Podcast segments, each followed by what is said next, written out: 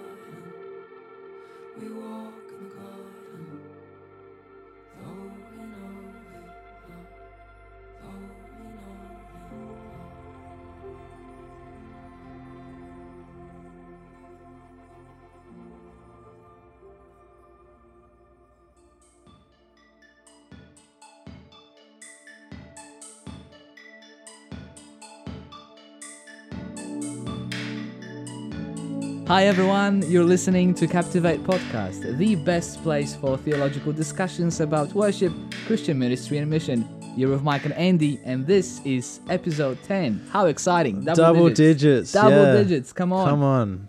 Well, we, we don't really have any excuses to be rubbish at this now. Um, well, how do you explain But this? we did we did get up at six a.m. this morning, both yeah. of us, to have a chat with our guest Uh, today, which we'll introduce uh, to you a little bit later. But before that, uh, we are very excited. We got to give away a book, Andy. Finally. Finally. Finally. That's awesome. Um, so Patrick is the new owner of uh, What Is Hell? Um, so at some stage he will receive that in his mailbox. And we still have one more book, Kristy's book, to give away. Um, so what do people need to do to get this book? Just get in touch with us. They just have yeah? to get in touch with us and say, I'm interested in that book. Please send it to me and I'll I'll drop it in the mail straight away. Awesome. So just send us a message, an email, social media. Uh, go to Mike's house. We'll give you the address later. Do yeah. do something to let us know that you want this free book, and then uh, it'll be yours. Yeah. So we, we just had a community night on uh, Friday nights. And, yeah, that um, was good. Yeah, it was, it was fantastic. It was a, a brilliant chance to uh, put into practice a little bit of what, um, if you've listened to the episode we did with Melinda Cousins talking about uh, lamenting, um, and we ran a service of lament on Friday nights uh, in which people engaged with and found uh, very helpful and refreshing. So um, yeah, we're hoping to do a little, a little bit more of that stuff, not necessarily always lamenting, yeah. but... Uh, But yeah, just, you know, putting into practice what we're talking about on, on the podcast and not actually just talking about it and forgetting about it, but um, actually, yeah, yeah learning right. it and providing it in a, in a space where people can engage with things further. Yeah, so that was something new that we've done, but uh, hey, we're trying new things, and uh, I thought it was good. Uh, the main thing that I got out of it was uh, people had a chance to actually come together and connect and get to know yeah. uh, one another, which is... pretty cool, you know. Captivate community, it's about listening to what we are trying to do in the podcast, but it's also about connecting um face to face. And if you live in Adelaide, if you are local, then yeah, it's awesome that you can just come and, and get to know everyone. And, and maybe we need to maybe we need to figure out a way of actually including people who don't live in Adelaide. Maybe we can put that on the to-do list to Yeah, well, maybe yeah. we can we can get some sort of sponsorship to fly to U S or something. Mike, Mike, did you know, by the way, did you know, I checked last night, fifty percent of our listeners come from U S. Wow. How awesome is that? That's pretty awesome. So, being that. so there's two people, guys, that you're listening. You're from, one's from California, one's from somewhere else. I don't know. No, there's more than two people, but, you know, uh, yeah. fifty percent are from U S, so that's pretty cool, which means road trip, well, we're not going to drive there, but yeah. we're going to go to U S.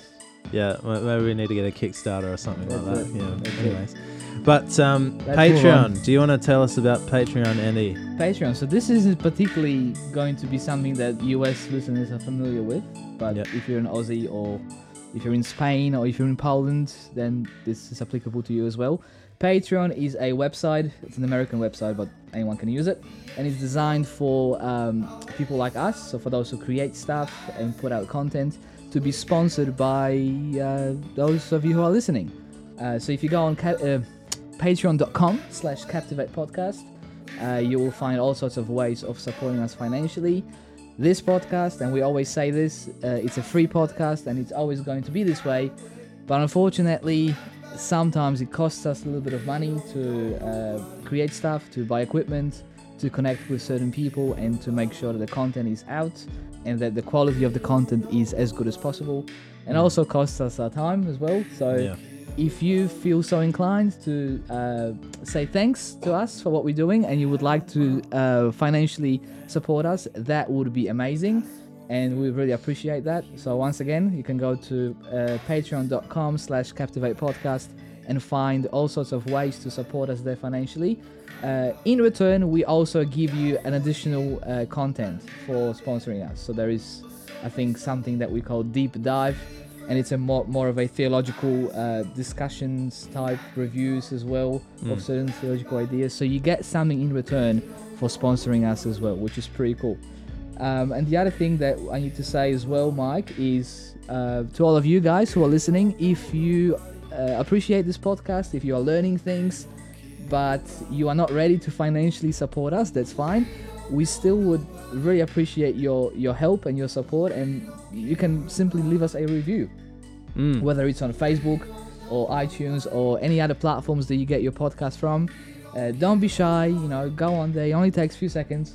You know, leave us a review, five stars or whatever it is. I think iTunes has five stars, and Facebook has, Facebook has you have to write stars, yeah. something like yeah. Andy's amazing, Mike I'm not so sure about stuff like that, you know. It really goes a long way if you just simply recommend us, and um, yeah. yeah so if you yeah. if you can't uh, financially support us, that's fine, but we would appreciate if you could just uh, leave us a review. That goes a long way. Yeah, and um, also on Facebook we've got our discussion group, which we would love to see people engaging with uh, a little bit more. Um, and please don't be shy. There's no silly questions. There's no, um, you know, there's no questions that are out of bounds in that area. Um, it's just basically a, a place for, um, yeah, to, to, you know, ask questions to a community that uh, hopefully loves you. I would say not more than hopefully does does yeah. love you. Oh, um, or at least right. we I'm do not... anyway.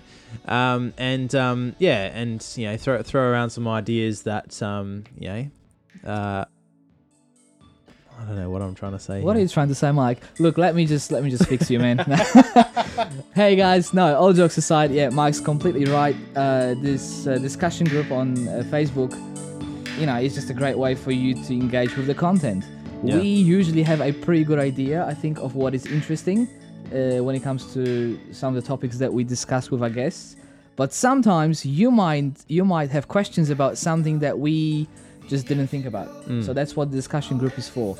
Yeah. And what's uh, what's exciting and what's interesting about this discussion group is that um, quite a few of our uh, of our guests are actually part of this group as well. Mm. So you can directly engage with those who write books and then discuss those books on a podcast, or those who are just our guests, which is pretty awesome. Mm. Not, yeah. You don't get this kind of opportunity uh, often. So uh, yeah, keep this in mind and and um, you know make make use of it. Yeah, so that's, right. that's the Facebook discussion group. How do people get there? Just go on a Facebook page and you can find it, I think. That's yeah, it's way. Called Captivate Podcast discussion, discussion Group. group. And you have to press, Rocket I want science. to join. Yeah, you have to press join, or is it free to everyone? I don't even I, know. I, I don't know how Facebook you'll, fi- you'll, you're smart. You'll figure it out, guys. You're smart. Okay. Anyways, anyways, should we introduce our guest? Our guest today is John Lucas. Or is it Lucas John? I'm not quite... Well, John no. is his first name. Yeah. Lucas is his middle name. His last name is impossible to pronounce. So he goes by John Lucas when he, when it comes to promoting his music. But I just call him Lucas. So yeah, yeah. Because that's and what he uses, that's, that's what he goes by in general yeah. life. Um, but he's a singer-songwriter, musician extraordinaire. Um, and... Um, Yeah, he's just put out an album, uh, which was out on Monday. Um, if you're listening to this in the future, that will mean nothing to you. But he has a new album anyway that's released in twenty nineteen in July. Um, and uh, it's called We Walk in the Garden. And mm. it is a very, very, very decent album, Andy. It's very decent, yes. It's Yeah. Uh, yeah. I, I love the lyrics and... Uh, I love the music as well. You know, I think this is one of the things that I actually say to uh, Lucas on in the actual interview, that if I was to make music, which I'm never going to make music because I'm terrible, but if I if I was ever to make music, this is my vibes. You know, that's the kind of stuff that I will be making. It's yeah. just, you know, it's very decent. So yeah, yeah. So we're we're very excited to speak to him. We're going to speak to him about. Um, just uh, songwriting and creativity in general, and just kind of where he gets his inspiration from. Um, plus, also just get into some of his uh, lyrics and ask him a bit more about uh, those from the new album as well. Um, so you'll hear little snippets of each song, but I encourage you, you know, get on Spotify or get on any other music app that you use to listen to your music, um, and give him a listen because you, yeah. you'll be one hundred percent blessed for it. Amen and amen. We'll going, we are going to link all the stuff in show notes. And um, yeah, so it's easier for you uh, guys to find it. All right, so should we jump into the interview, or is there anything else, Mike, that you need to mention before we start? Seriously. Uh, so many things you got to talk about. It's been like twenty-five minutes. Come on. Yeah, yeah. No, I think we just need to get in, get into our interview. All right, roll the tape on the interview, and then we are going to be back at the end with some more stuff to mention. Well, John Lucas, it's brilliant to have you on Captivate Podcast uh, this morning, or some of this morning for us. It's tonight for you. Um, yeah, how are you going? It's great, man. So so good to talk with you guys, and I appreciate you having me on. Yeah. Awesome. Thanks so much again for saying yes. And yeah, just picking up on what Mike said, it's really early, so it's a big sacrifice for me. Yeah. I had to wake up at six a.m. to get... What um, time is it there for you guys? Uh, is it seven, you said? seven thirty now, seven thirty a.m. Yeah. yeah. But I had to wake up nice. at six to, you know, we had to set up a few things here in the office, and uh, I, I live a bit far away from the actual location of, of this recording, so... Had to wake up early, and I'm not a morning person, so big sacrifice. But hey, we've got an awesome guest on, so that's that's all good. Yeah. Uh, so Lucas is the name you go by. Your music, when you when you put out your music, you call yourself John Lucas. Correct. Yeah. Your first name and Lucas is your middle name. Oh. Your last name is someone we cannot pronounce. So if you're happy to pronounce it for us, that would be great. If not, that's fine. Oh, yeah, yeah. So the last name is Kvaskic. Yeah. Kvaskic. And it's Croatian, that, isn't it? Croatian, yeah. Croatian. Right. Cool. Awesome. So, Lucas, can you, before we start and get into a conversation about your music and, and the things that you do, uh, can you tell us a bit about yourself, like who you are, where you come from, who's in your family, that kind of stuff? Cool. Yeah. Um, so, twenty-seven years old. Sometimes I forget how old I am, but, you know, once you pass twenty-one, that's, that's it goes. Yep. Um, so, uh, I've been married for almost five years. Um, so I was born and raised in uh, town or sh- a city called Charlotte, um, which is east coast of uh, of the U S Um, and then now I live in the mountains of North Carolina, a little town called Boone. Um, yeah, um, and so kind of came up to Boone uh, for school, studied sustainable development in school. Not really using that right now, which is fine. Um, after graduating, uh, my wife and I have, um, we've done, uh, group foster care. Um, so we worked at a couple of facilities up here, um, one place for like a year and a half, and then we traveled out west, uh, for a while. And then we, uh, worked at another place for two years and then traveled overseas for, for seven months. We did three weeks in Australia actually. So, oh, awesome. Um, where, yeah. where, did, where did you go in Australia? Uh, a little town called Gloucester was where we mostly stayed on, if you guys know what that is. Yeah. No, I don't think I do. What, st- what state is it in? Oh, I don't know, man. Gra- geography isn't my thing. What, what sort um, of, like, northern parts? Or more, more... I feel like it's, like, southeast. Um, yeah, it could be Victoria uh, or okay. something like that, yeah. I don't know. Ah, awesome. So three weeks in Australia. There you go. Yeah.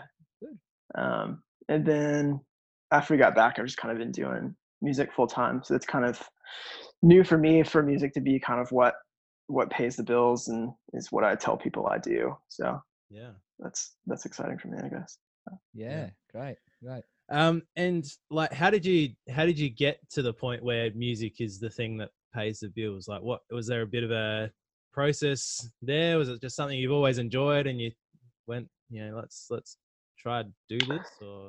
Yeah. So, I mean, so I've been recording music for like ten years. Uh, like I started out with like a really crappy laptop in my basement and just kind of did it by myself for a while and put it up for free online, and like hardly anybody noticed it, which was fine because I just wanted to write and wanted to get out there and, you know, kind of kind of have have a, a place to put it. Um, and then after a while, I just, a combination of starting to get a little bit better and starting to get like a little bit of a following. Um, so that slowly progressed over the years. Um, and then I got to the point where um, I, I realized that I reached my limit of what I could do by myself. And so I, you know, started paying people to, to help me out and make it good. So, um, so I've been recording with a producer and engineer up here for four years. Um, so we have a really good working relationship together. Yeah. Awesome. Awesome. And, um, so we want to, want to talk a little bit about, um, just kind of like how you, how you go about your creative process. Um, what do you, yeah. what, what inspires you? Like we we kind of read your your your lyrics and all that kind of stuff, and it's like it's really really amazing. Yeah. um what what inspires you you know in your in your music and your lyric writing and all that kind of stuff? Yeah, I mean, I feel like a lot of it is is my faith, and a lot of it is um you know just kind of for for me music is my best way to process, um and so a lot of it turns into, you know, somewhat of a prayer. A lot of it is just, you know, writing about life experiences um, with my family and just like places we've traveled or um, just just things I've learned. Um, and so songwriting is has been my way to to grieve, to celebrate, to to just process, you yeah. know, the deep emotions that come, you know, through. through all sorts of, of life experiences. Um, so I, I don't think I have, um, you know, one particular thing that inspires me to write, or uh, I don't think anybody necessarily has that, but um, yeah. Yeah. So can, can we talk about your faith a bit more? uh, how did you how did you come to faith in Jesus? Did you did you grow up in a Christian family, or did someone preach the gospel to you? Like, were you an unchurched person and someone preached the gospel to you and you went like, yes, I want to follow Jesus? How, how, did, how did it happen? Yeah, so I mean, I grew up in a in a Christian home, um, and so like it, it was always a big part of my life, and I feel like um, you know, teenage years is where it really started to to become real for me. And then, you know, throughout the teenage years after that, like I, um, I, I feel like my perception of God, my perception of Christianity and what it, what it means to follow Christ and what it means to, to be a human being, um, just kind of, uh, exploded and expanded and deepened in uh, a lot of hard, but really great ways. Um, And, you know, I, I feel like, uh, you know, that, that is, you know, the over, the overflow of that is my music in a lot of ways, you know? Mm, awesome. You know, when, when I listen to your music and, um, and I look at the lyrics, I, I just get this sense of, it feels like home. Like, I'm not sure if you know what I mean, but if I was to ever make music, which That's I cool, can't, I'm not, that, I'm not that, that but if I was to ever make music, I, I thought to myself, the first time I listened to your songs, I thought to myself, ah, that's the kind of music I want to make. Mm. I love this that's vibe. Great. So I really, really appreciate you as an artist. And, you know, when I listen to your music, I, I get this sense that, you know, your lyrics and, and the themes in your in your music are obviously just like, you know, saturated with biblical language and biblical metaphors. And there is a lot of stuff that relates to Christian faith. But at the same time, your music is not very, very churchy, if that makes sense. It's not like Christianese, dare I say, kind of lame way of yeah. of, of, of, of, of presenting, you know, Christian faith in in in, uh, in music. So my question is, do you get a lot of people that are completely removed from Christian faith listening to your music and and connecting? And do you get any feedback from people that are not sort of, you know, following Jesus yet connecting with your music and your lyrics? Uh, totally. Yeah. Yeah. Um, and I mean, I don't think I'm, I'm trying to persuade anybody with my music. I don't think I'm trying to, you know, convert anybody to my way of thinking. Um, I don't, um, I don't, I don't think necessarily good art tries to do that, you know, and I think maybe that's why your word for a lot of Christian music is lame, just because, you know, it's it tries it tries too hard to bring something about that, you know, mm. is very very difficult to do, you know, it, that that takes time, that is a process that's different for everybody, you know. Yeah. Um and you know, God speaks in so many different ways, and like, you know, um my songs may speak to people, and for other people, it, you know, it meant not, and that's totally fine. Um, yeah. And yeah. So would you, would you say you're not trying to be overly Christian in your music, but it comes out anyway because this is who you are? Or is it a more intentional way of, of communicating a message that's not very like forceful, you know, in your, in your lyrics, in your music? Sure. Um, I mean, I feel like my my language has always been Christianity. Like that's that's what I was raised in. That's the way that I've been taught to to seek God and to describe God. Um, but I, I don't think um,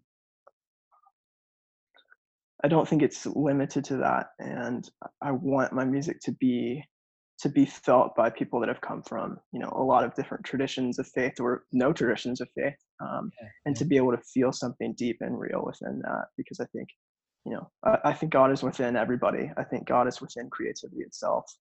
Um, and I think, um, I think a lot of people, uh, I don't know, like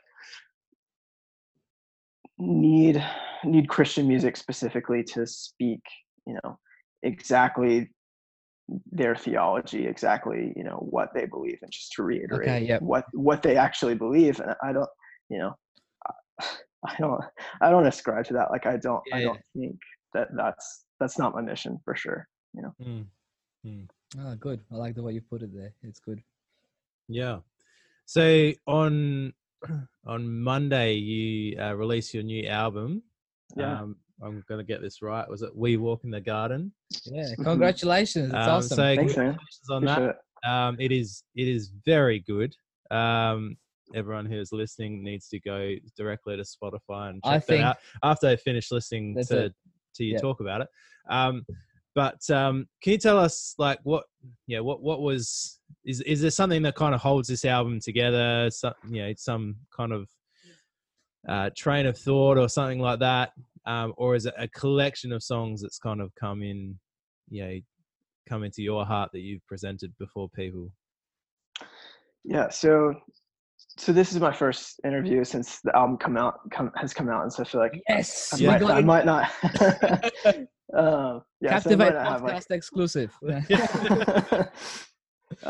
so I might not have like all the coherent answers of what it is, and I feel like a lot of times when I write, like I figure out exactly, you know, what it means to me years later. You know, it's it speaks differently to me years down the road than what it did when I made it. Um, yeah. But I feel like, you know, overall, what I wanted for this album was, uh, you know, songs specifically for where I think the church is headed, mm. um, whatever that means. How you know, um, I just want to be a part of of that that movement, um, and I, I feel like I wanted these songs to be really authentic and real. And I feel like um, that's, that's kind of been my theme since starting writing is I've, I've always just wanted to create honest songs um, and to speak what I believe to be true.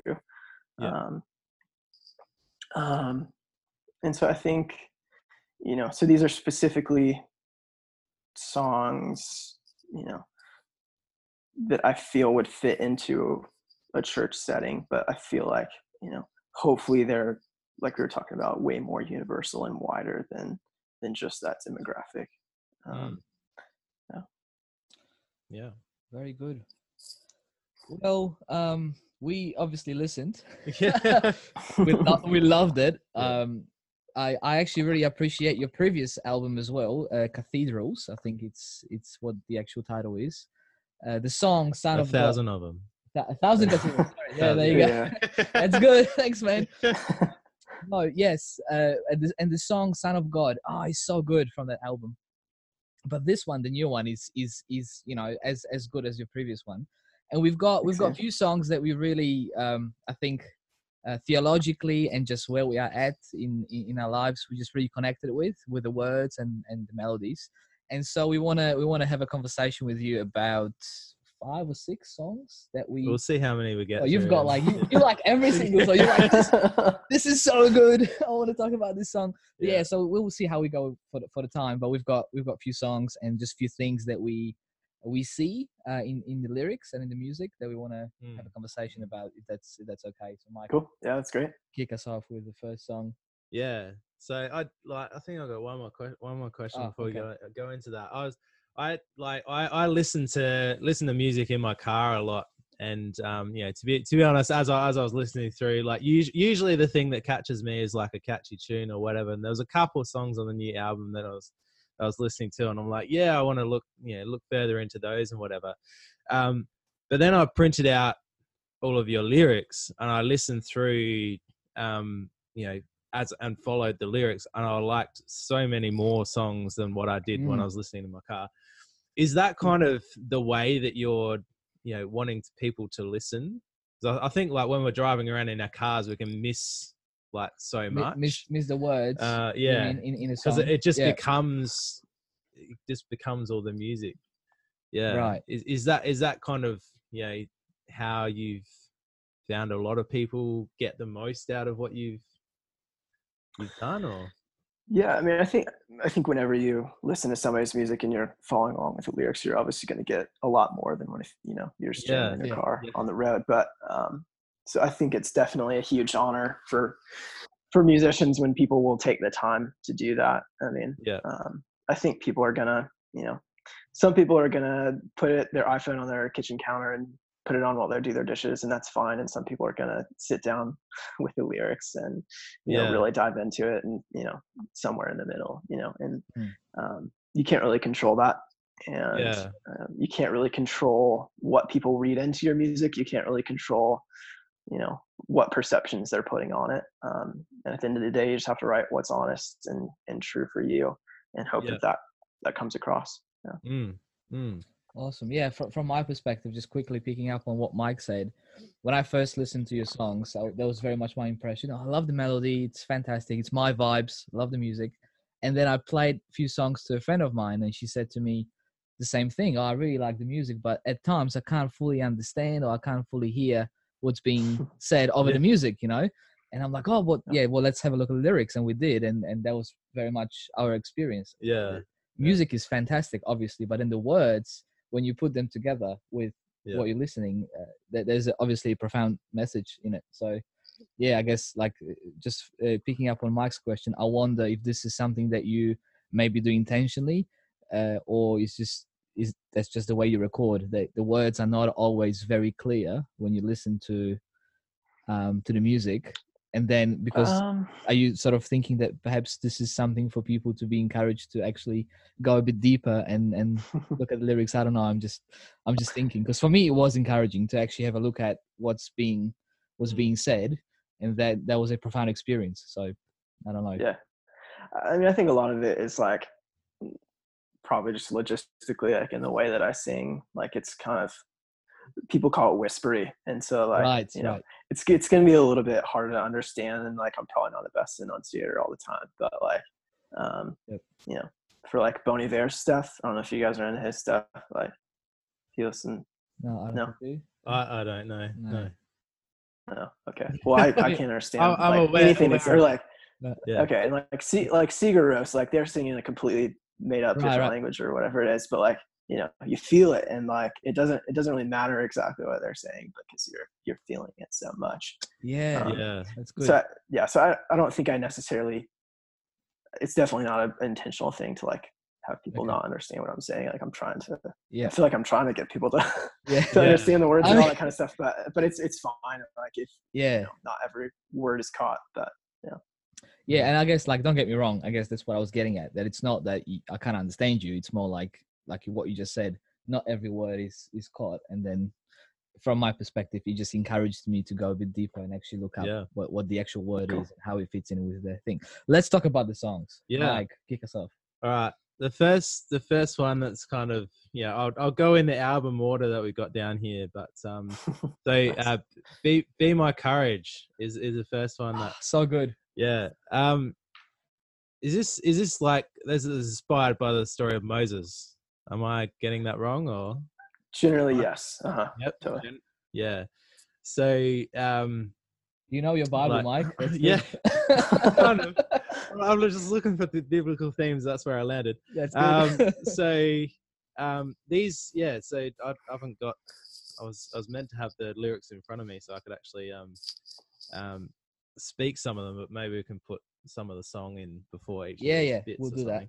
That. Um, but. Um, Editor's trick. I like it. That's it. Yeah. I'm um, thinking already, how can I edit to make it happen? But um, yeah, you've got like a lot of descriptions of loss, lostness and of exile, uh, moving into that, and an incredible prayer asking for strength and for help. Um, is this something that, that speaks into your own situation? Like, have you, you felt that in your own life, or are you kind of placing yourself within the story of Moses to see, you know, what it might have felt like in their their situation? Cool. Yeah. Um, so this one, uh, I don't always remember exactly where I was when I write songs, but this one, um, uh, like at the tail end of our, we did a, a seven month trip, um, and we were in we were in Paris, um, and there was just like a little lute that had like, you know, rusty old strings on it, um, and I just kind of picked it up and started tinkering around with it.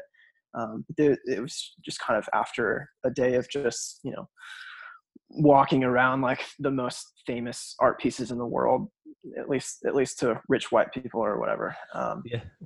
Um, and just kind of, you know, seeing all these famous pieces and how just kind of realizing like, you know, how uh, like so many of these people like did didn't make it until after they had died, and like somebody thought that there was something special in what they did or whatever, um, and how like you know um, kind of going to like the Moses story, like you know we have these hero figures from the Bible that like um, you know that we look up to and are like, man, I could never I could never be like that. Like these are people that were set apart, you know. And but like in the story of Moses, like. Um, he he was you know God God showed up to him and was like, this is what I want you to do, and Moses was like, no, nah, you've got the wrong man, like I I can't speak very well, like send send somebody else instead.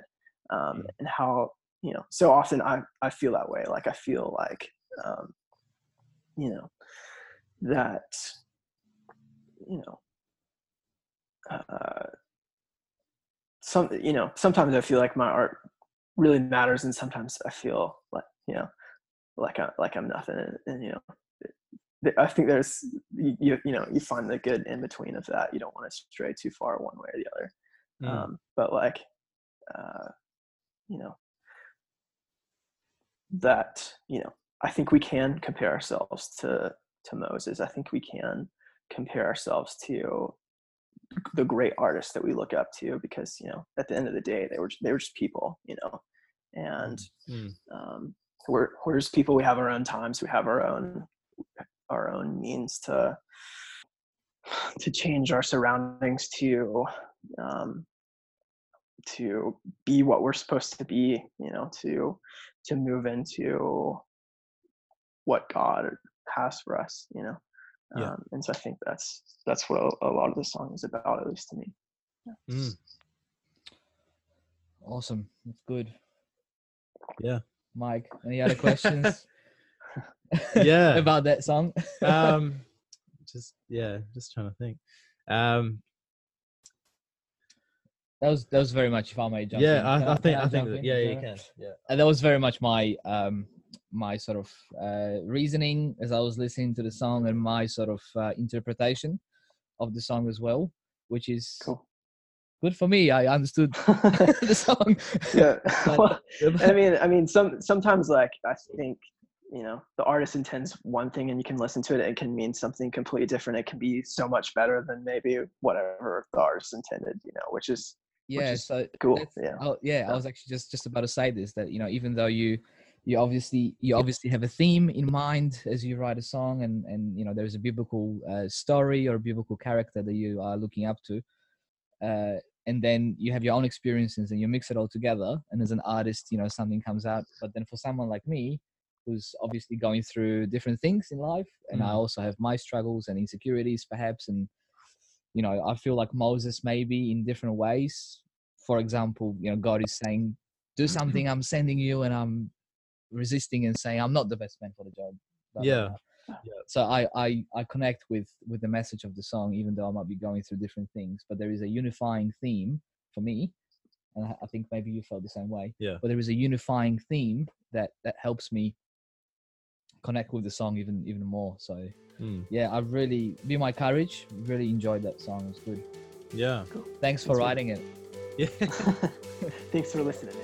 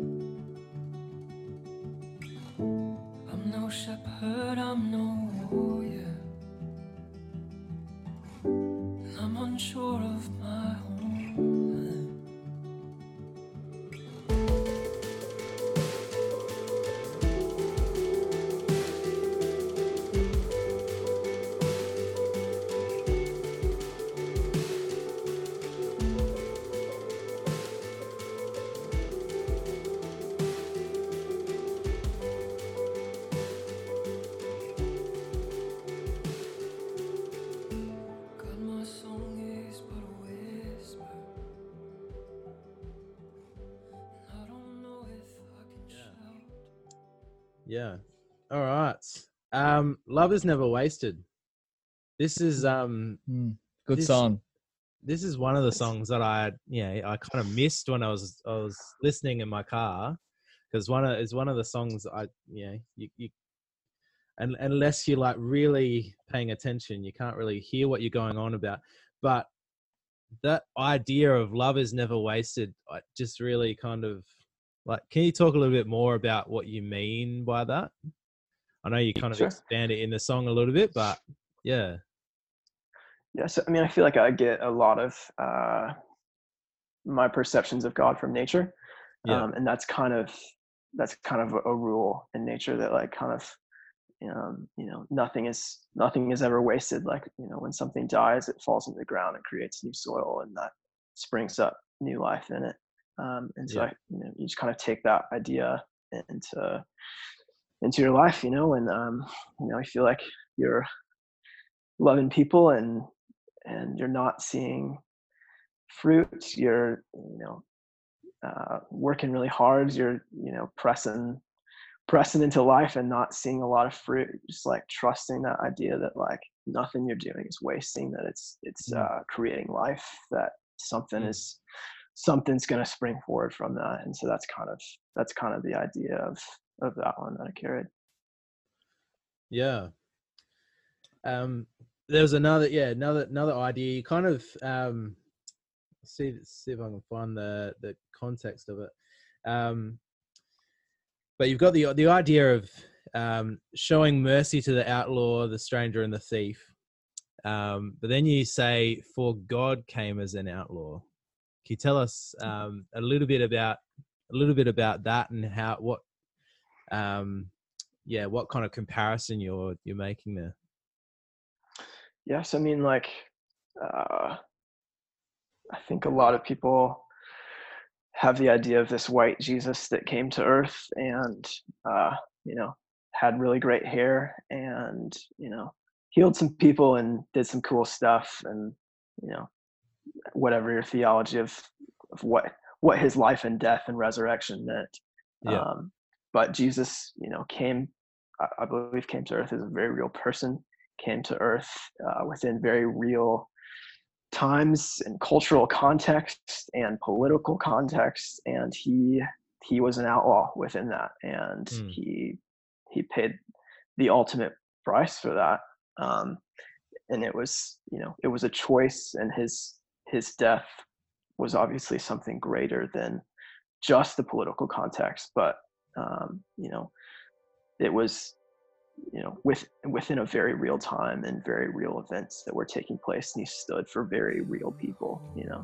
Yeah. Um, and you know, uh, I like to believe that I follow a God that doesn't uh, doesn't always follow our laws, and that calls us to um, to to bigger and greater things than the limitations of of our societies, and um, Uh, yeah, just calls us to live outside of the cultural context of where we live, and you know, to to something greater. You know, however, mm. I think that's different for each person, but yeah.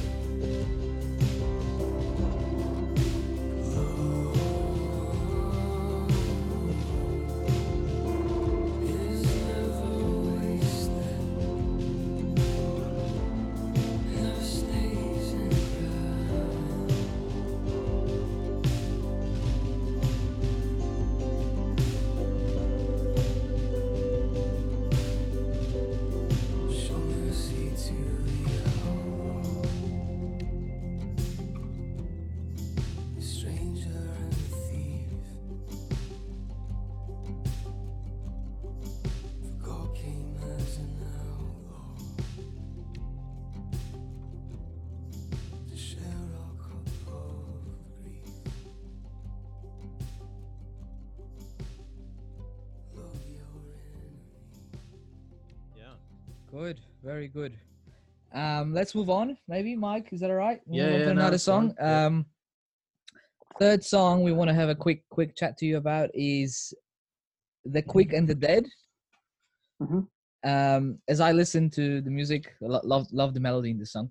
Uh, as I listened to the song and, and the words, first thing that comes to mind, obviously, and uh, I think this is the same thing for you as well, Mike, because you are a pastor, so you know your Bible really well. The passage from John, the passage from John five uh, comes to mind, where Jesus heals this uh, man that was crippled for thirty-eight yeah. years. Um, So is, is was was that the main intention uh, when you wrote the song, to put yourself yeah, for sure. in the position of that man? And then uh, how, how did you like? What's what's the main message behind that song, apart from telling that story? Yes, yeah, so um, for that one, it was kind of spurred uh, by a podcast I listened to um, on Being with Krista Tippett. She had on a guest that was talking about just uh, old spirituals and how. Um, that story was super powerful um, to to African Americans um, um, in the liberation movement, um, because kind of in the story there is the the belief that, you know, they're at this special sacred pool, like I think it's once a year, um, that the angels would come and stir the pool, and the first one into the pool would be healed, um, and how uh, the liberation movement um, found found a lot of joy in that story of how um, Jesus kind of, you know, again didn't follow the rules on that, and and you know circumvented the established belief there that like this is how it had to be done, um, and to, to like the. Um, kind of the line in there, like we're either quick or we're dead. Like that comes from uh, a version of the Apostles' Creed that like God has come to judge the quick and the dead. And like I always really liked, really like that line. It's apparently a, a Western movie in the States too, which I didn't know about. But um, I don't know. I just thought that was interesting. Haven't yeah. seen the movie, but I, yeah. I really like that line and wanted to wanted to have a song called that. Um, and so like, just, just finding, finding joy and liberation that like, um, Jesus has come to, yeah. to set people free, that God is, God has come to set people free. Um, and that we don't have to, to, uh, we don't have to wait for the waters to be stirred as the bridge. Um, and that just yeah. kind of, uh, points to, you know, we don't have to, to live under the oppression of what the culture you know, says is says is truth, and the only way to go about something, the only way to receive freedom is through this avenue. Uh, Jesus completely mm. just stepped into a new one, you know. Yeah, I think that's that's what speaks to me the most. That line, uh, I think it's a bridge that you know we, we you don't have to wait anymore because Jesus has come, and, and theologically that speaks to me the most, because you know it gives you this idea that. Uh, there's no uh, cultural or uh, religious uh, kind of system that you have to rely on anymore. Jesus is here, and he's so that's from a theological perspective, right? And he's coming, his ministry, his willingness to act upon a believer, whoever believes, uh, brings this liberation. In this biblical story, particularly, is, is, is the healing. But all of us have all sorts of things that we are struggling with, mm. whether it's a spiritual healing that needs to come or whether it's anything else. So you don't have to wait, Jesus is here. And I love that. So mm. this could be my favorite song. I don't know. I'm still making yeah. up my mind. Oh,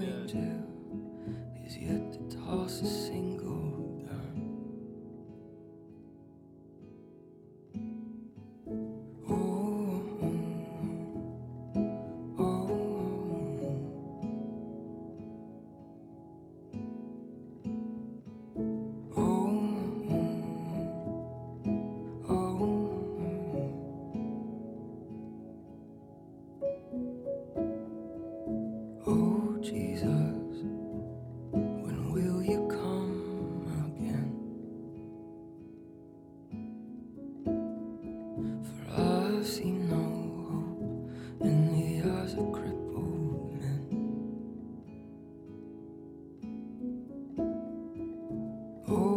seems we're all quite cold dead.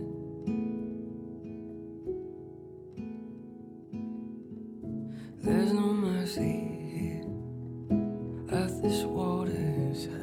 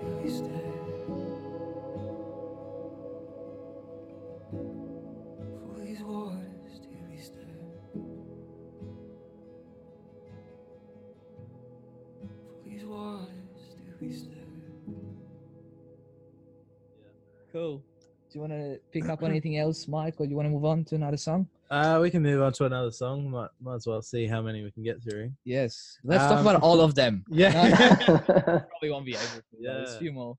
Um, Stained Glass is is the next one, which he um, kind of had this uh, key phrase of holding the face of God. Yeah. Um, yeah. So what what's the, like, and you talk a lot about forgiveness in there as well. Um, so what, what's the relationship between, like, you know, someone holding the face of God and, and the forgiveness of, of self or within relationship and that kind of thing? What, what, what do you see there? Um, so I think, uh, I think my theology has changed a lot since when I was younger. Um, and I, I think it's easy for me to extend a lot of grace to other people, and, and I think it's often a lot harder to extend that same grace to myself, you know. Mm. Um, and so a lot of that is uh yeah just a, a call to show mercy to myself, because um, I feel like, you know, we can often be uh, our own worst enemy, you know, in a lot of ways. Um and uh so I think I think it starts by, you know, to behold the face of God. It starts by looking in the mirror and realizing that God is within within us, um, and then it extends outward into, you know, our family and those we love, um, those that, you know, we lay our lives down for, and then it extends to to strangers, and then it extends to our enemies, um, and the people that that oppose us in one way or another, and just realizing that God is within all of us, that God is within all of all of humanity, um, and that, um, you know, when we look look into the face of of anyone, we're looking into the face of God somehow. Um, mm. And that's, yeah, I, I'm still learning how to practice that, especially when I look in the mirror. Um, but uh, that's yeah, it's been a powerful one for me, for sure. We're all stained glass bracing for the storms.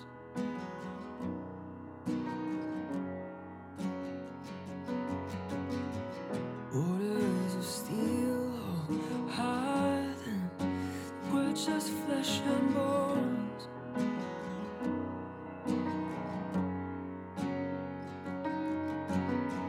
Teach me forgiveness, mercy.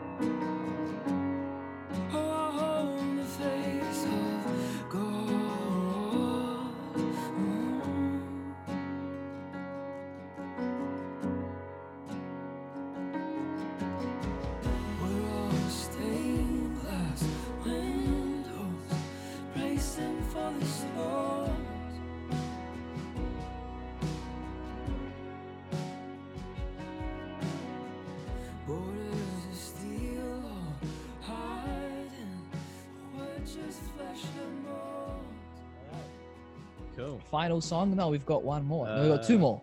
Two more to go through. I, I got three, three more. more, but you know. I got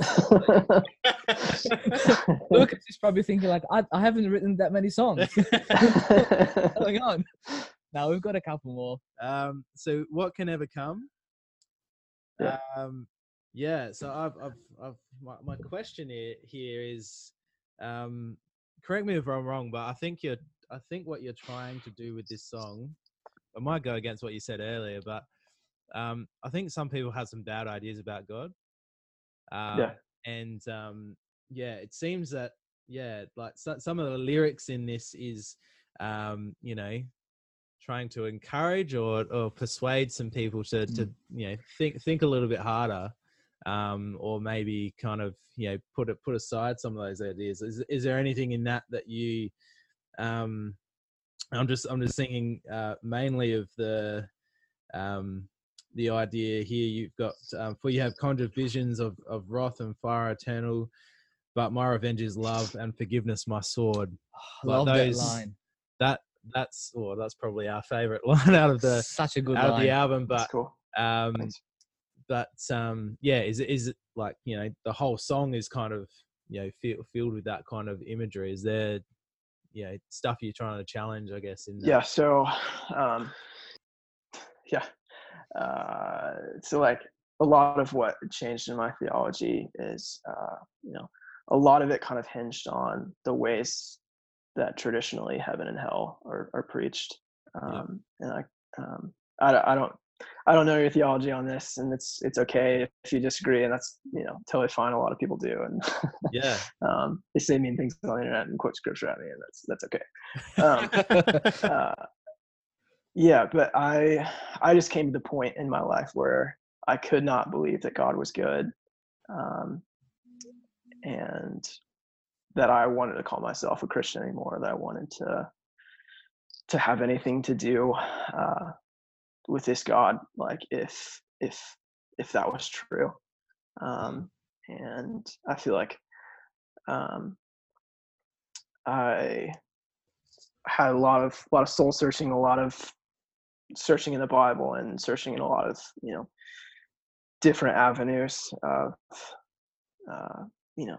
finding God for myself, and um, the God that I found um, was was not the wrathful, judgmental God that was out to you know, mm. you know that we had to jump through this hoop in a particular way to reach, that we um, had to say this particular prayer to reach, that we had to believe these particular things to reach. Like that God is already one within all of us.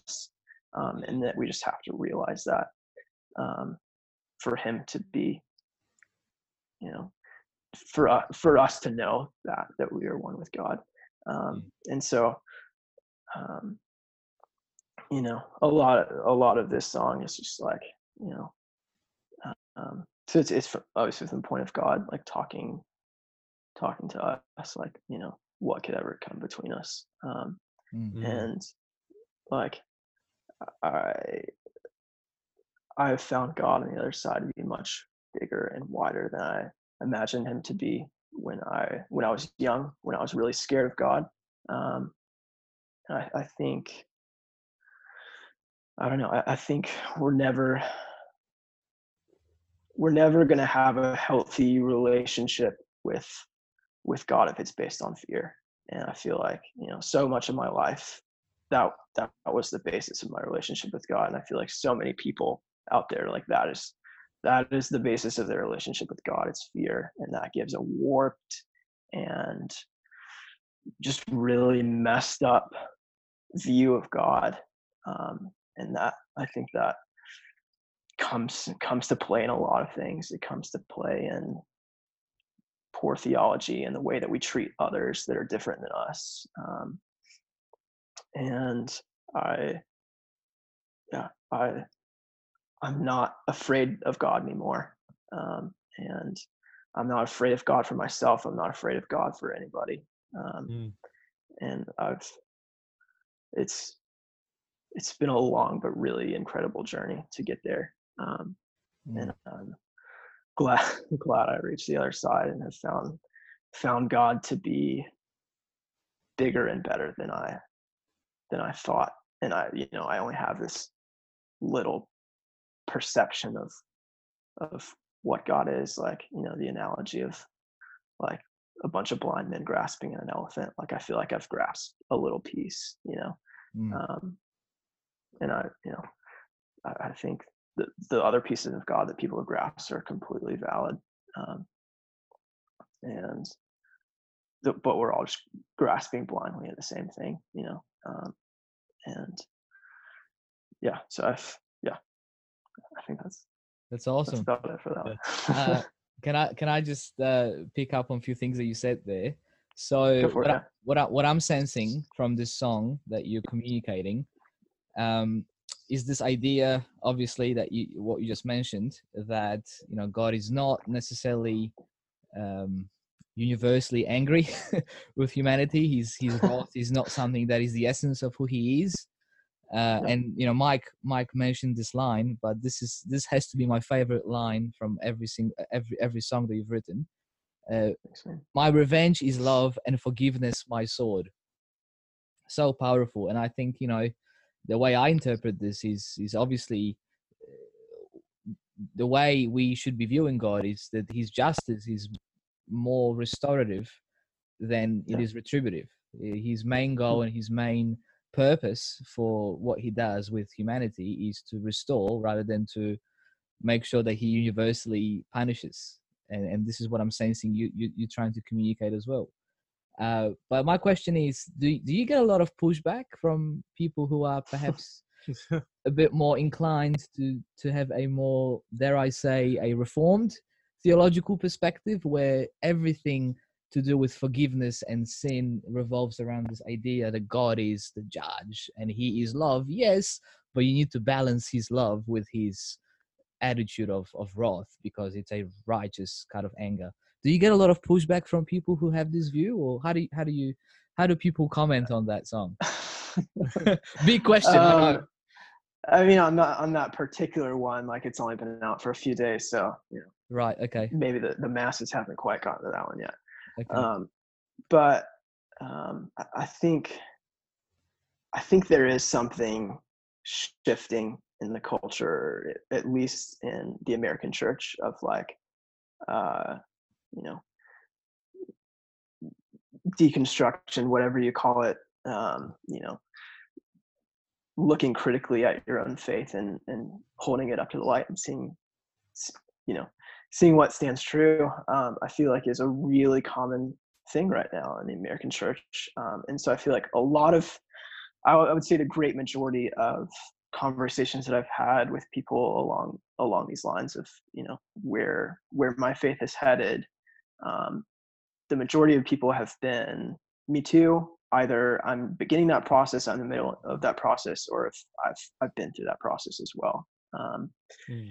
And, but at the same time, there's always going to be, uh, you know, people that read the scripture very literally, read the scripture in a way that maybe I don't, I don't know. I,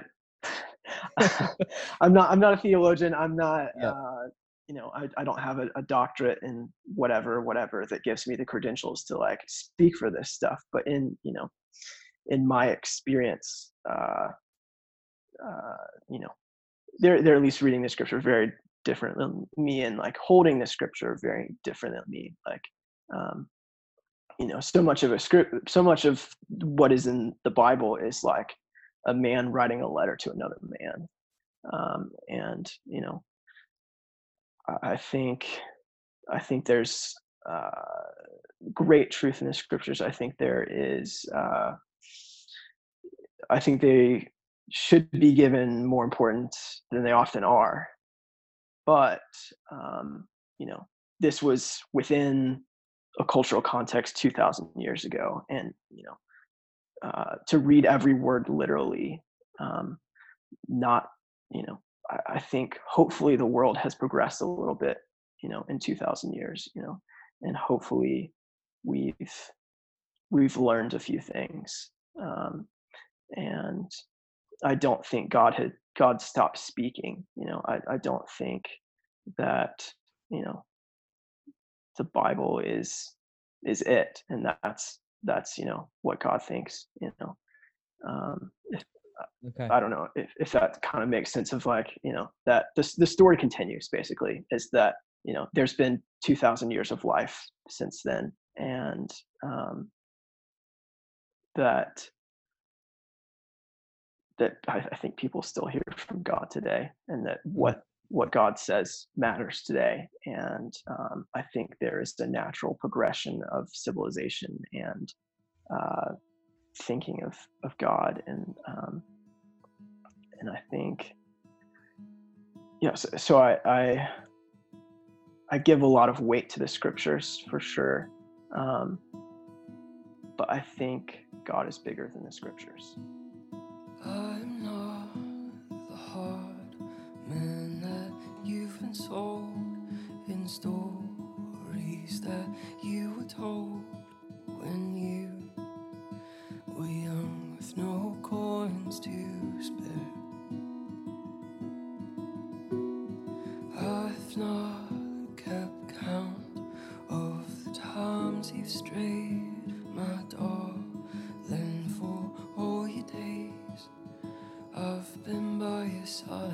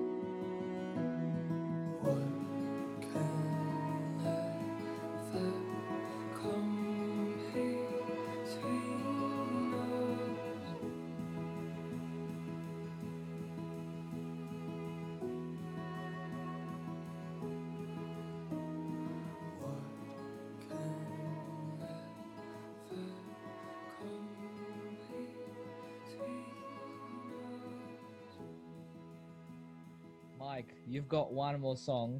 No. Is this your favorite song that you want to talk about now? Or?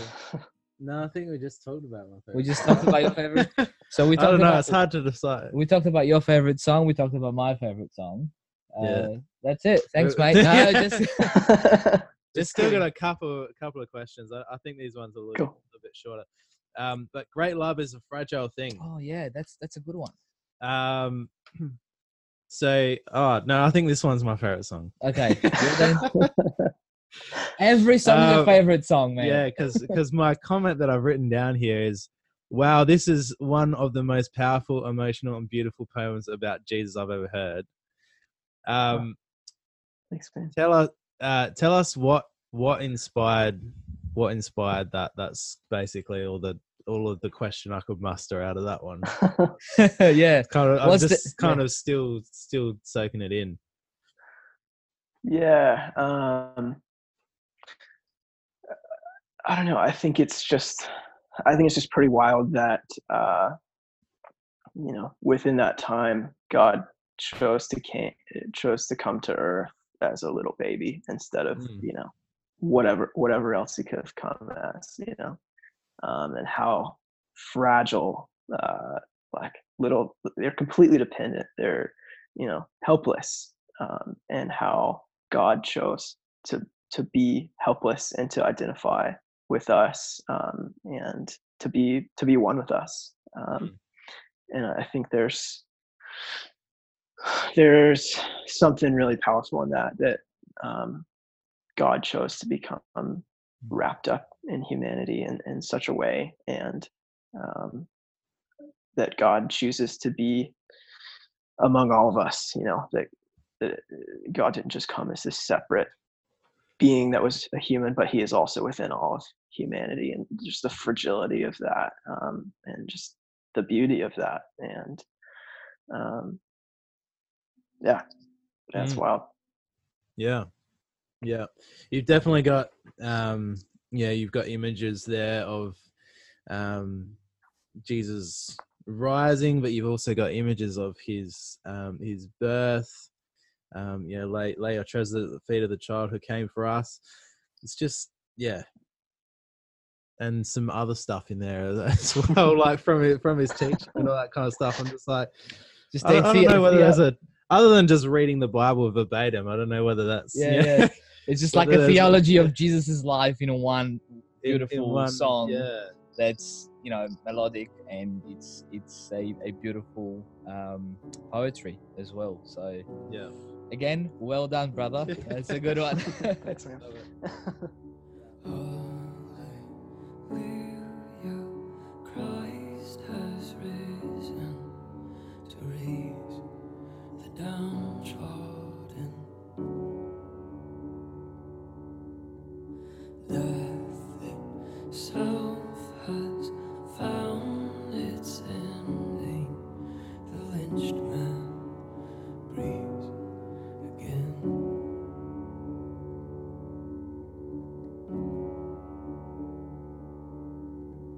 Rich man, rich man, strive no longer, bow to the needle's heart. Enter, enter the land of promise, the peace you cannot sell nor buy. Lay your treasures at the feet of the child who came for us. Oh, great love is a fragile thing that raises the dead in us.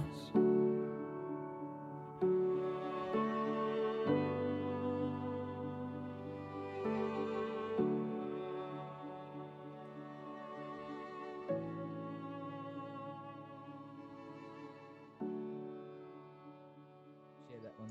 All right, one one more. Um, so you got "Let the Filthy Dance with the Righteous." Is that the last song on the album? No, I don't think it is. It's not. It's, it's not. Second, oh, it's second, it's to last, second, second to last. Yeah. Um, yeah. So I've also written, I think this is my favorite song on the album. Like, every um, song is your favorite song, man. I told you that. Yeah. um, let. Yeah. So you, you the main kind of uh, line you get to song is um you know, let the filthy dance with the righteous till there's no more daylight and darkness. mm. um yeah tell tell us more about tell us more about that. Yeah, so that one, um so that line, let the filthy dance with the righteous, um uh first came in uh my album called Promised Land in twenty fifteen, um and uh like that, I just felt like that line had more to say. Um, yeah. There was, there was more, uh, more depth to that that I needed to kind of figure out where that led. Mm-hmm. Um, and so I think, uh, so so like the title in the title of the song, like filthy and righteous are in brackets, um, and so like I think. Uh, I think in the church we're pretty often quick to uh, deem ourselves righteous, and uh, to deem the people that are outside of our group is filthy, you know, um, and just the image of, you know, letting the filthy dance with the righteous until there's until there's no more daylight and darkness, like that. Um, that just speaks to me of um, kind of kind of the theme of of stained glass as well, of just like, mm. you know, we're we're all holding the face of God, like. Um, you know, who who am I to to call myself righteous and you filthy? You know, like, who am I because I believe this or profess this or, you know, whatever it is, or I, I abstain from this, or I, you know, whatever it is. Like, I, I think, um, I think that the, in the life of Jesus, every time Jesus was given a line of like, judge this person, um, you know, he crossed over it and he embraced them, you know. Um, and, and I think, I think that's, that's what I, that's what I want to do with my life. Um, that's, that's what I aspire to, um, is to step over the lines of, uh, you know, these people are out of the group. These people are no good. These people, uh, you know, are not American, they're not white, they're not, you know, whatever whatever it is, they're not, they don't believe the same things about God as us, like these people are, are beneath us somehow, like um I never I never want to ascribe to that. I always want to to follow the example of Jesus and step step across whatever line is drawn and to embrace people. um mm. uh yeah So it's like trying to smash the categories almost of us and them. Yeah, um, totally. So that it's just it's just an us as humanity. yeah. yeah, yeah, and I and I definitely see a lot of critique uh, in this song. You're critiquing, uh, I think. Well, this is my interpretation. You might say, yeah. "What? I'm not. I'm not critiquing." It. But what I'm seeing is a critique of the self-righteousness type idea. So you talk about the teachers of the law, and that was one of the characteristics I think in the Bible of the teachers of the law. Yeah, and they would be very yeah. self-righteous, and then you have this this line for, for uh, one verse, maybe it's a chorus, I don't know. But you you say, uh, "For they've poisoned all the wine, and they've spoiled all your bread, and we can't find your body, though you've risen from the dead."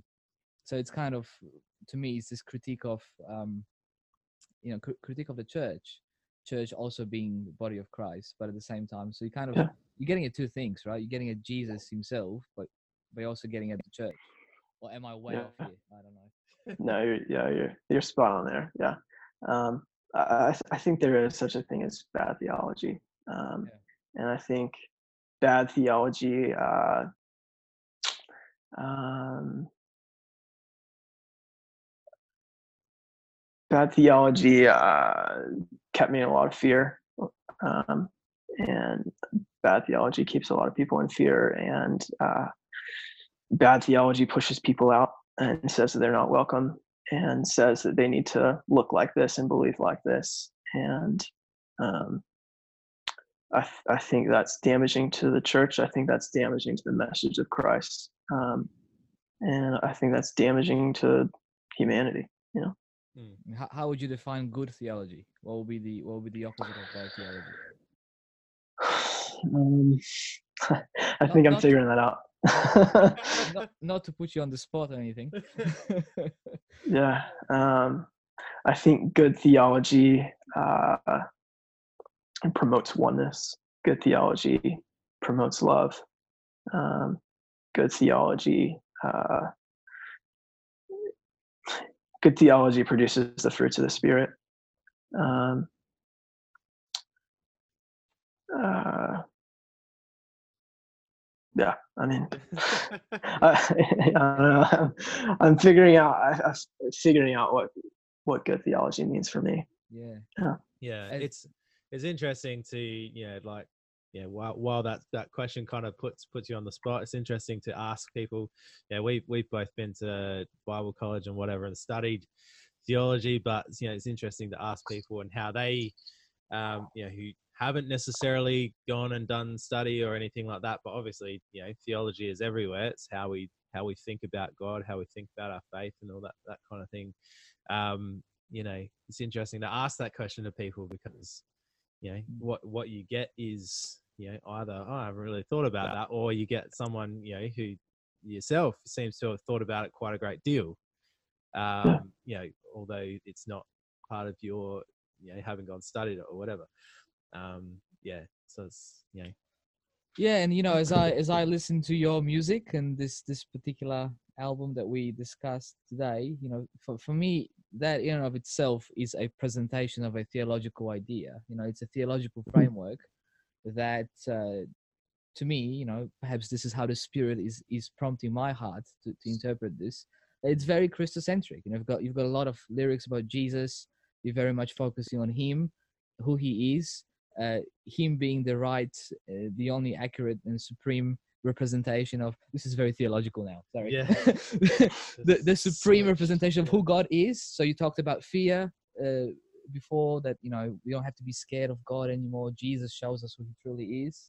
When we read the Bible, we read the Bible through this um, lens of Jesus. You know, He helps us to make sense of what goes on in the story of the Bible and who God is. And I see that in your music, and I think that's exciting. So mm.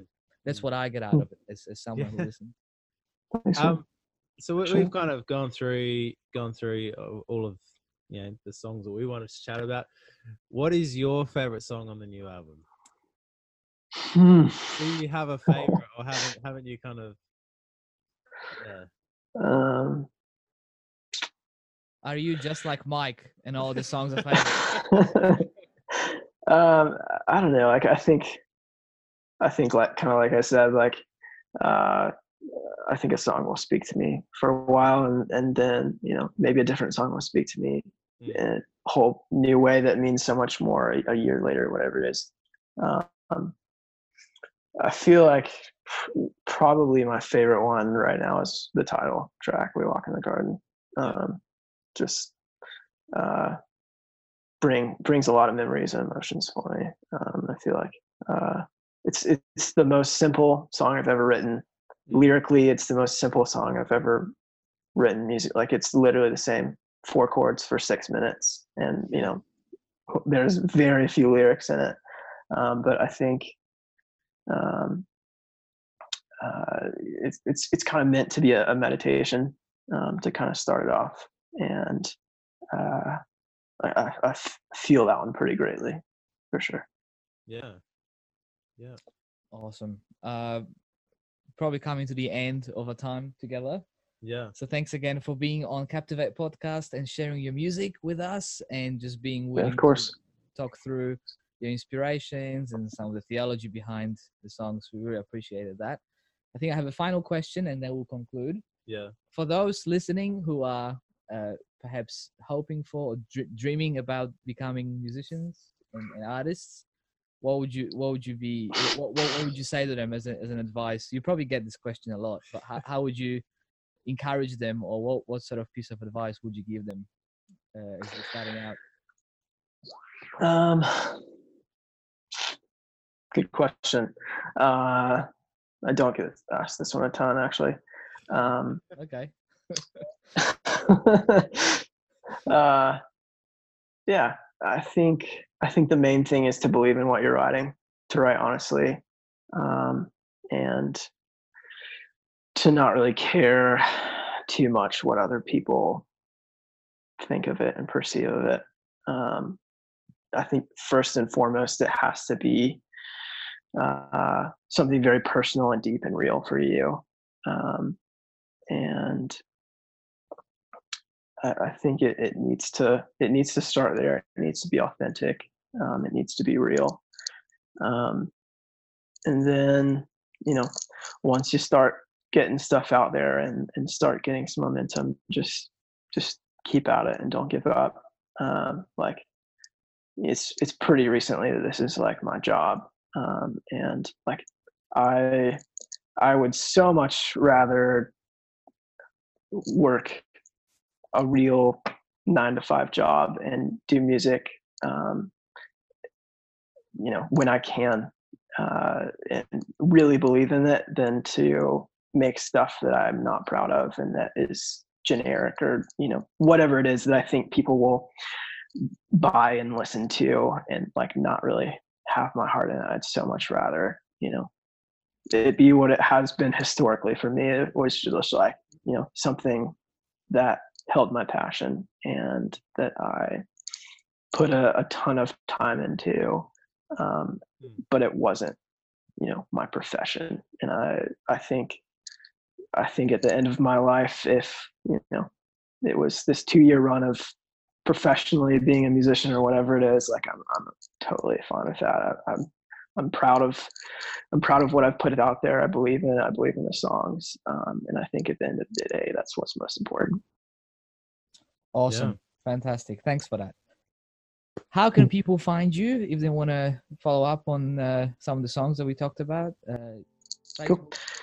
Social media? Yeah. Um, so john lucas music dot com, and then Facebook and Instagram is John Lucas Music, and then John Lucas on Spotify, Apple Music, or wherever you listen. Yeah. Good stuff. You also have a, a blog as well? I do, yeah. Um, yeah, I can't remember what, what is it. What it Pursuit of Bravery or something? Yeah, The Pursuit of Bravery. Um, I haven't kept up with it as much as I would like to, um, but still kind of seeing where that's leading and, you know, trying to pull some interviews together and just just figure it out. Um, but there's, you know, I'll write some theological stuff, stuff about my songs. If you want to get on there and write nasty comments, go for it. It's uh, open for you. Um, yeah, so I, that's just kind of been a side passion thing for me, but I I love writing. I feel like one day I'd like to write a book. We'll see. Yeah. We walk in the garden. Fantastic. Thanks again, mate. Really appreciate you. And uh, yeah, we should we should stay in touch. I feel like you're a friend of the show now. Yeah. Friends. It's great, man. Yeah. Thanks again for being on the show. Yeah, thanks so much. Of course. Absolutely. It's great to meet you guys.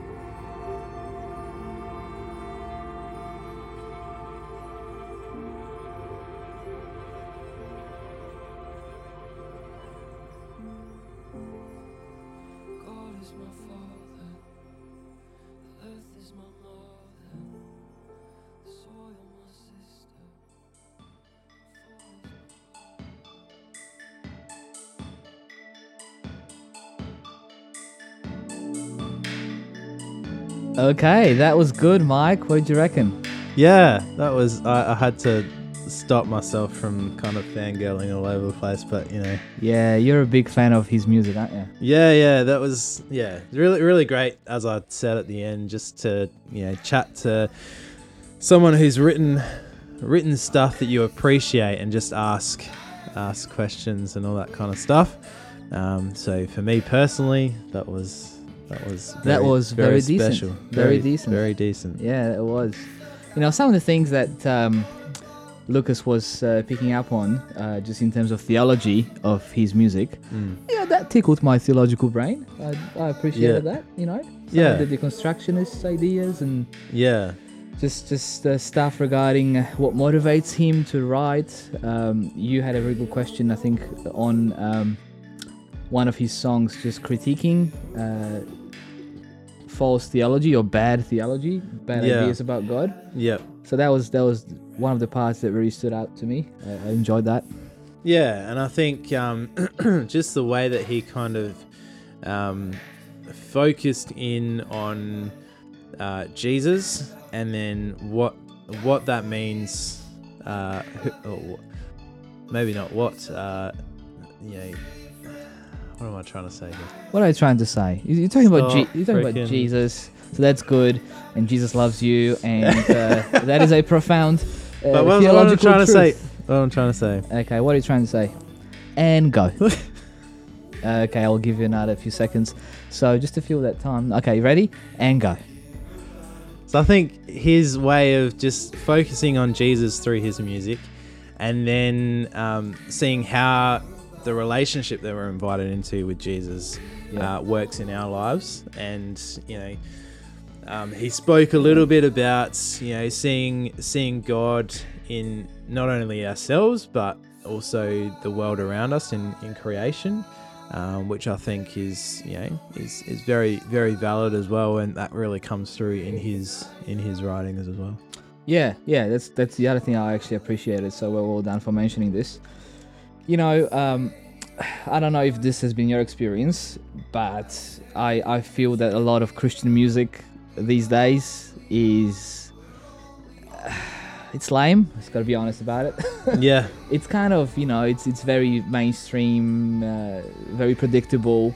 And his music is not that at all. It's the lyrics no. are very uh, thought-provoking. Music is uh, fantastic, as I mentioned before. So that was very refreshing. Yeah, yeah, and I think just the honesty and the rawness really comes through. Like I think a lot, a lot of times in, in church, it's, you know, and in, in our Western culture, I think we can come into church and we can kind of go, well, we have to be happy. Yeah, yeah. And it, this is something that we've been exploring lately through the ideas of laments and, and things that we're, you know, through the community night and through chatting with Melinda, um, is that that's not what life is. Life isn't always happy.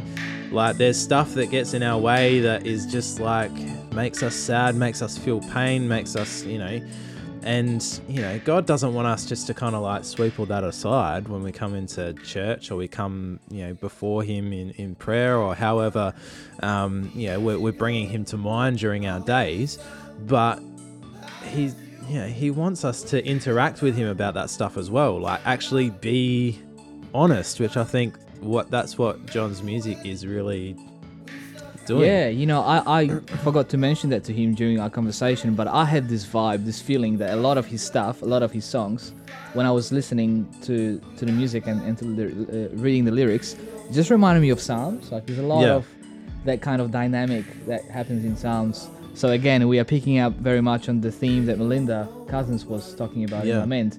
So if you have no idea what we're talking about, go to episode eight, I think it was, and listen to our conversation with Melinda yeah. on lamenting and Psalms and how that works. A lot of the stuff that John, um, or Lucas, should I say, John Lucas, yeah. uh, writes is very much resonates for me with that kind of idea of, of lamenting and, and uh, just a very, very psalm, psalmic, so I don't know how, what the word is, that kind of structure. So yeah. Cool. Yeah. All right. So that was that. Hope you guys enjoyed this conversation. Um, Make sure that you find uh, John Lucas online and uh, subscribe to his YouTube channel and just, you know, buy his music. It's amazing. Yeah. And uh, what else matters? What else do we need to say? Um, yeah. Oh, I, was, I forgot to mention this at the very beginning. Um, if you uh, have any questions about this podcast and the conversations that we are having, uh, because uh, you perhaps have a different point of view or you disagree or you just want to ask some questions, uh, feel free to send us an email. We are more than happy to receive constructive criticism, I think it's fair to say. And yep. um, yeah, you know, we we, we don't have to be, uh, you know, best friends, but we can still, I think, remain friends even if we disagree. So we would love to hear from you and have an opportunity to have a conversation if there is something that you are not particularly fond of when you listen to this podcast. And also, you know, give us feedback if you think that we should be doing something differently or um yeah stuff like that. So we really want to encourage you to connect with us that way as well. Yeah, and if there's anything that you would like us to address, any topics or pe- even people to speak to or anything like that, do get in touch with us and let us know. Yep. Um, but we hope you continue to enjoy what we're doing here. And until next time. Yeah. Sorry, I just remembered. You can record a voice message on um, on our page. I on think. the on the Anchor. On Anchor. Yeah, dot, yeah, dot on F M. Anchor, yeah. You can record a voice message, and I think that will directly send this message to us. Oh, how good. So this is tech- twenty-first century technology. Yeah. How good is that? So you don't have to spend time trying to make sure that you your email is structured beautifully and it's grammatically correct. You can yeah. just record yourself and then send it straight to us, and then we can listen. And um, yeah, how good is that? So I don't know how it works, but I know it does. You just have to press record, I think, and then speak to your phone or whatever. Yeah, yeah, yeah. yeah. All right. Anyways, I'm trying to wrap this thing up, but you keep on. Oh, talking one more thing I wanted. No, that's it. Thanks, guys, for listening, and um, yeah, until next episode, stay captivated. See. Mike, you're supposed to say this with oh, me. All right, sorry. Yeah, try again. Okay. One, two, two three. Stay, stay captivated. captivated.